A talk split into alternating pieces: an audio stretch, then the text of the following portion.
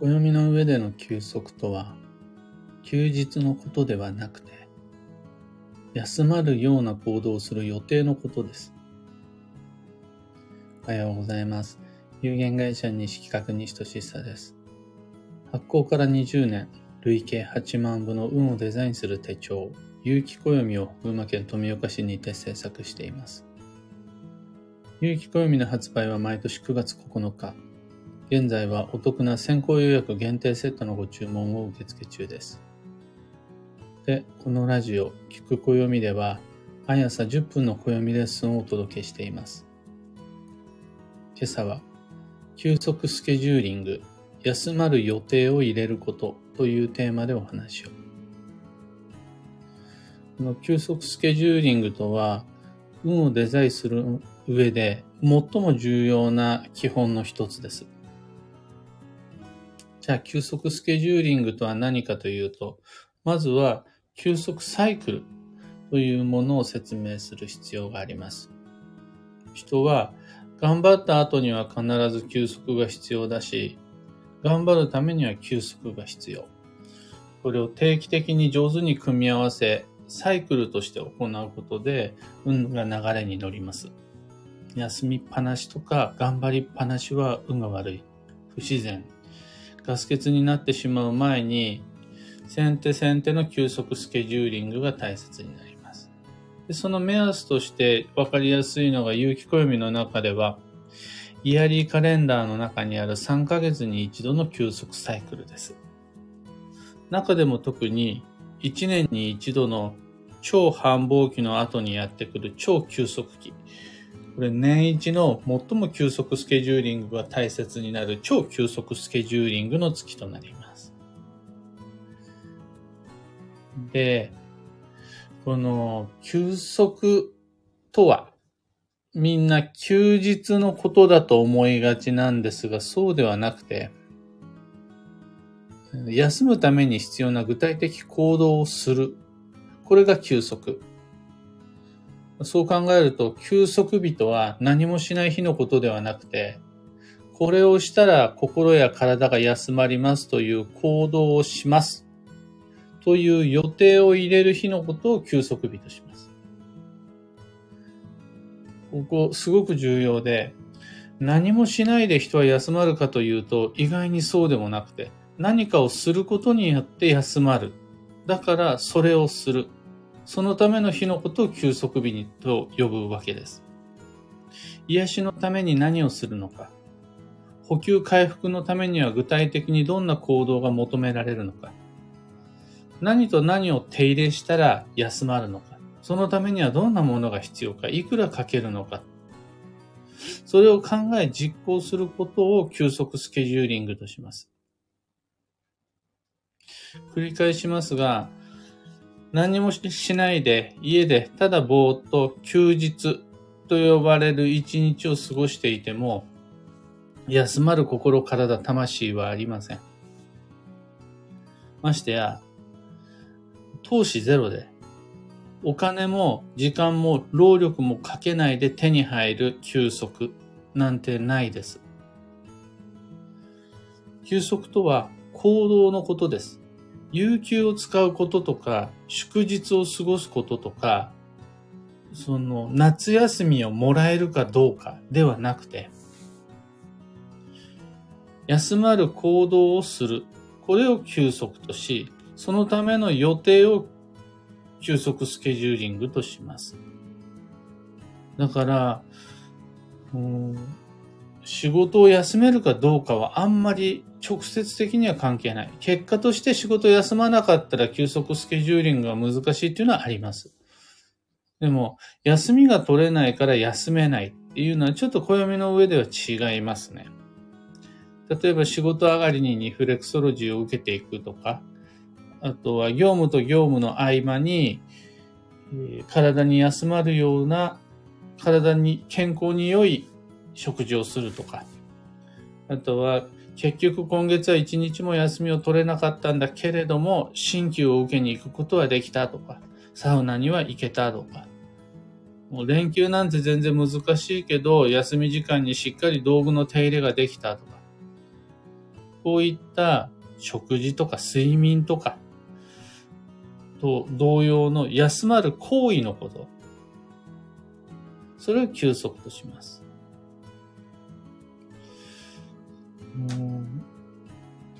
これまた今睡眠食事を例に挙げましたが、ただ寝てただ食べるだけじゃ休まらないのが人だったりします。より良い睡眠とより良い食事が求められるのが休息です。じゃあそれはどんな風に寝たらいいのか、どんな風に食べるといいのか。これでいつもの睡眠や食事がいつも以上の休息スケジューリングになるわけです。大事なことなのであえてしつこく繰り返しますが、休息とは癒しのための具体的行動のことです。バカンスを取ることじゃないし、何もしないで家でぼーっとしていることではないです。家事も子育ても仕事も全部ほっぽり出してぼーっと過ごしている。これを休息と思ってる人は、今月は休息の月ですよ。休みましょうねって言うと、すぐ無理って言います。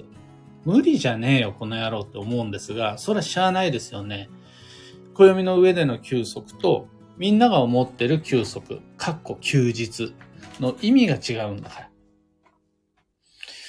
うん、休息とはお手入れのことだったり、休息とはボディケアのことだったり、休息とはよく噛んで食べることだったりします。何をしたら自分が休まるのか、どうすることであの人を休ませてあげることができるのか、この考え方のもとになされる投資、工夫、運動のことを休息とし、それをする予定を組むことが休息スケジューリングです。これをさんかげつに一度、繁忙と組み合わせて定期的に行うのが運のデザインです。休みたくなったら休むではなくて、定期的にこれをサイクルとして組み込ん、仕事、業務とか家事に組み込んでいくのが運のデザインになります。で、あの、経験上、何が休息になるかは、人によって違うものでしょう。本当に全然違って、お料理をすることで休まるという人もいれば、いや私の場合はウォーキングで休まる、ジョギングの方が休まるって人もいるんです。おかしいでしょ。ウォーキング、ジョギングはむしろコスト使っちゃってる、体力使っちゃってるって言うんですが、そうすることで休まるという人は確実にいるんですよね。僕にとって信じられないのは、サーフィンとかあとは山登りをすることで休まるっていう人もいるわけです。あとね、庭いじりが休まるっていう人もいます。僕にとってはサーフィンのようにわざわざ海まで出かけて行ってそこでパドリングするとか、山を登って下ってくるとか、草むしりをしたり枝の剪定をしたりすることって、プラスアルファの労力だから疲れちゃうんですけど、それが私には合ってると人確実にいるんですよね。そうすると自分にとっての休息をちゃんとしっかり手に入れて、それを予定として定期的に組み込んでいくことができれば休息スケジューリングの完成です。いずれにしても、もう何回も何回も繰り返して言いましたが、休日を取ること、そして何もしないでぼーっと過ごすことが休息ではないので、何をしたら休むのか。メガネだったら定期的にレンズを拭いてあげることだし、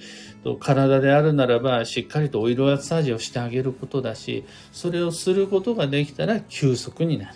そしてそれをする日のことを休息日とする。それを定期的に組み込んでいくことを運のデザインとする。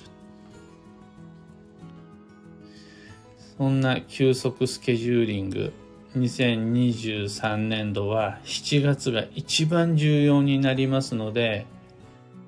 倒れちゃいけない大人ほど強制終了になる前に休息、積極的に組んでまいりましょう。今朝のお話はそんなところです。ふたつ告知にお付き合いください。まず、有機暦先行予約限定セットに関して。先行予約とは、有機暦と卓上カレンダーの組み合わせ、これをお得に購入する期間限定キャンペーンのことです。にせんにじゅうさんねんはちがつようかまでご注文を受けたまわりますが、まずその前にギリッギリはちがつようかまでを待たないで、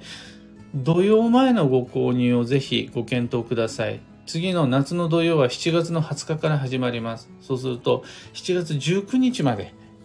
がおすすめです。次に、いろんな街での暦のお話し会に関して、今後のお話し会のスケジュールですが、年内はにせんにじゅうさんねんくがつのはつか水曜日、大阪、こちらおかげさまで満席。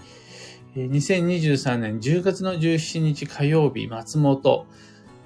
こちらはまだお申し込み受付が始まっていないです。その後のじゅうがつさんじゅういちにち火曜日の大宮とか、じゅういちがつふつか木曜日のズームでのお話し会もまだお申し込み受付始まっていないので、今大阪の方でこの後始まりそうなキャンセル待ちとか、あとお席の追加、この後確定次第お知らせいたします。先行予約もお話し会も詳細は放送内容欄にてご確認ください。さて、今日という一日はにせんにじゅうさんねんしちがつじゅうごにち土曜日、一粒万倍日。超急速のしちがつで現在老いも若きもみんな健康運停滞中なんですが、さらにここに土曜が重なります。土曜とは季節の変わり目で運が不安定になる注意の期間、この夏の土曜まであといつかです。いっしゅうかんも切ってます。疲れている人に関してはフライング土曜に気をつけて。今日の幸運のレシピはアジのたたき。これは昨日に続いてアジが旬になるんですが、ただアジをそのままこれはアジだとわかるような形で食べるんじゃなくて、なめろうにしたりたたきにしたりしてその形を変える。旬の魚介の変化系が吉です。最後に今日のキーワードは更新、最新の状態に整える。その心は、自分では良いと思ったものがすでに時代から遅れてしまっている恐れあり、なんなら良いと思ってなくても慣れたもの、慣れてる安心感によってこれだって選んだものが今の時代にフィットしているとは限らない恐れありです。そうすると新しいものや今の時代の常識、今後の定番へと緩やかにシフトしていく必要があります。今のままであり続けようと粘る努力は早々に諦めて、ゆっくり次への更新を始めてまいりましょう。以上、迷った時の目安としてご参考までに。それでは今日もできることをできるだけ、西企画西俊久でした。いってらっしゃい。石川さゆりさん、おはようございます。ひでみんさん、おはようございます。漢方花子さん、おはようございます。今日のみんなの空は曇り空、みんな曇り空ですね。タカさんは雨なんだ。群馬県富岡市はどんより曇り空ですね。なんなら少し空が暗くなるようなグレーの曇り空になります。天気予報では今日まあまあ暑くなるそうですが、今日よりは明日、日曜日の方がより暑いっていう予報を昨日見ました。そうすると土曜日、連人によっては連休初日になるのかもしれないですが、無理は禁物、体力は温存で参りましょう。小川智美さん、ビートさん、クレナさん、あかねさん、ココさん、かなかさん、ロミさん、オペラさん、タートルさん、タカさん、おはようございます。目の前で居眠りをしている猫がもぞもぞしながら寝返りを打ちました。ひでみんさん、休息とは何もしないではなく、自分にとって心地よい休息をとる行動が必要とは新しい気づきでした。素敵な休息を考えてみますとのこと。これね、休息が大事ですよまでは言えるんですけど、何が自分を自分のハートを体を休めることになるのかって本当人によって違うので、サウナがいいっていう人もいれば、いや私は半身浴の方がいいっていう人もいるし、本を読んだり音楽を聴いたりすることで心がほっと落ち着くなんていう人もいるわけです。それはもうみんなそれぞれ自分の感覚を信じて自分らしい休息を模索するんで良いとして、ポイントは休日を取ることじゃないんですよね。休めないって愚痴を言うことでもないわけです。うーんというか、休めないほど忙しい人ほどそのまま休息なしで過ごしていると倒れて、自分が休めない理由、大切なやす、ま、自分が休むことができない理由をなすことができなくなっちゃうから。まあ、休息スケジューリングって、運をデザインする上で絶対必須なんですが、そのただ、なんだ、休みがいっぱいある人が休めてるかっていうと、そうでもないんですよね。眠りすぎ、食べすぎによって逆に健康を損なってしまう人もいるぐらいだし。だから、休息イコール私は週に一度休みがあるとか、私は夏休みがあるみたいな休日の有無に結びつけてしまうんじゃなくて、休まる予定を入れることができるならばじゅっぷんの休憩時間であったとしても休息スケジューリング、仕事を終わらせてからでも必要なのが休息という予定、仕事行ってるから休日とは呼ばないかもしれないです。子育て中のお父さんお母さんにとってみればいちねんさんびゃくろくじゅうごにち休日なんて一つも訪れないのかもしれないです。でも休息は必要だし、そういう人にほど定期的な休息スケジューリングが絶対的に求められます。なぜならあなたが倒れてしまったら子育てや経営や大切なことができなくなっちゃうんだから。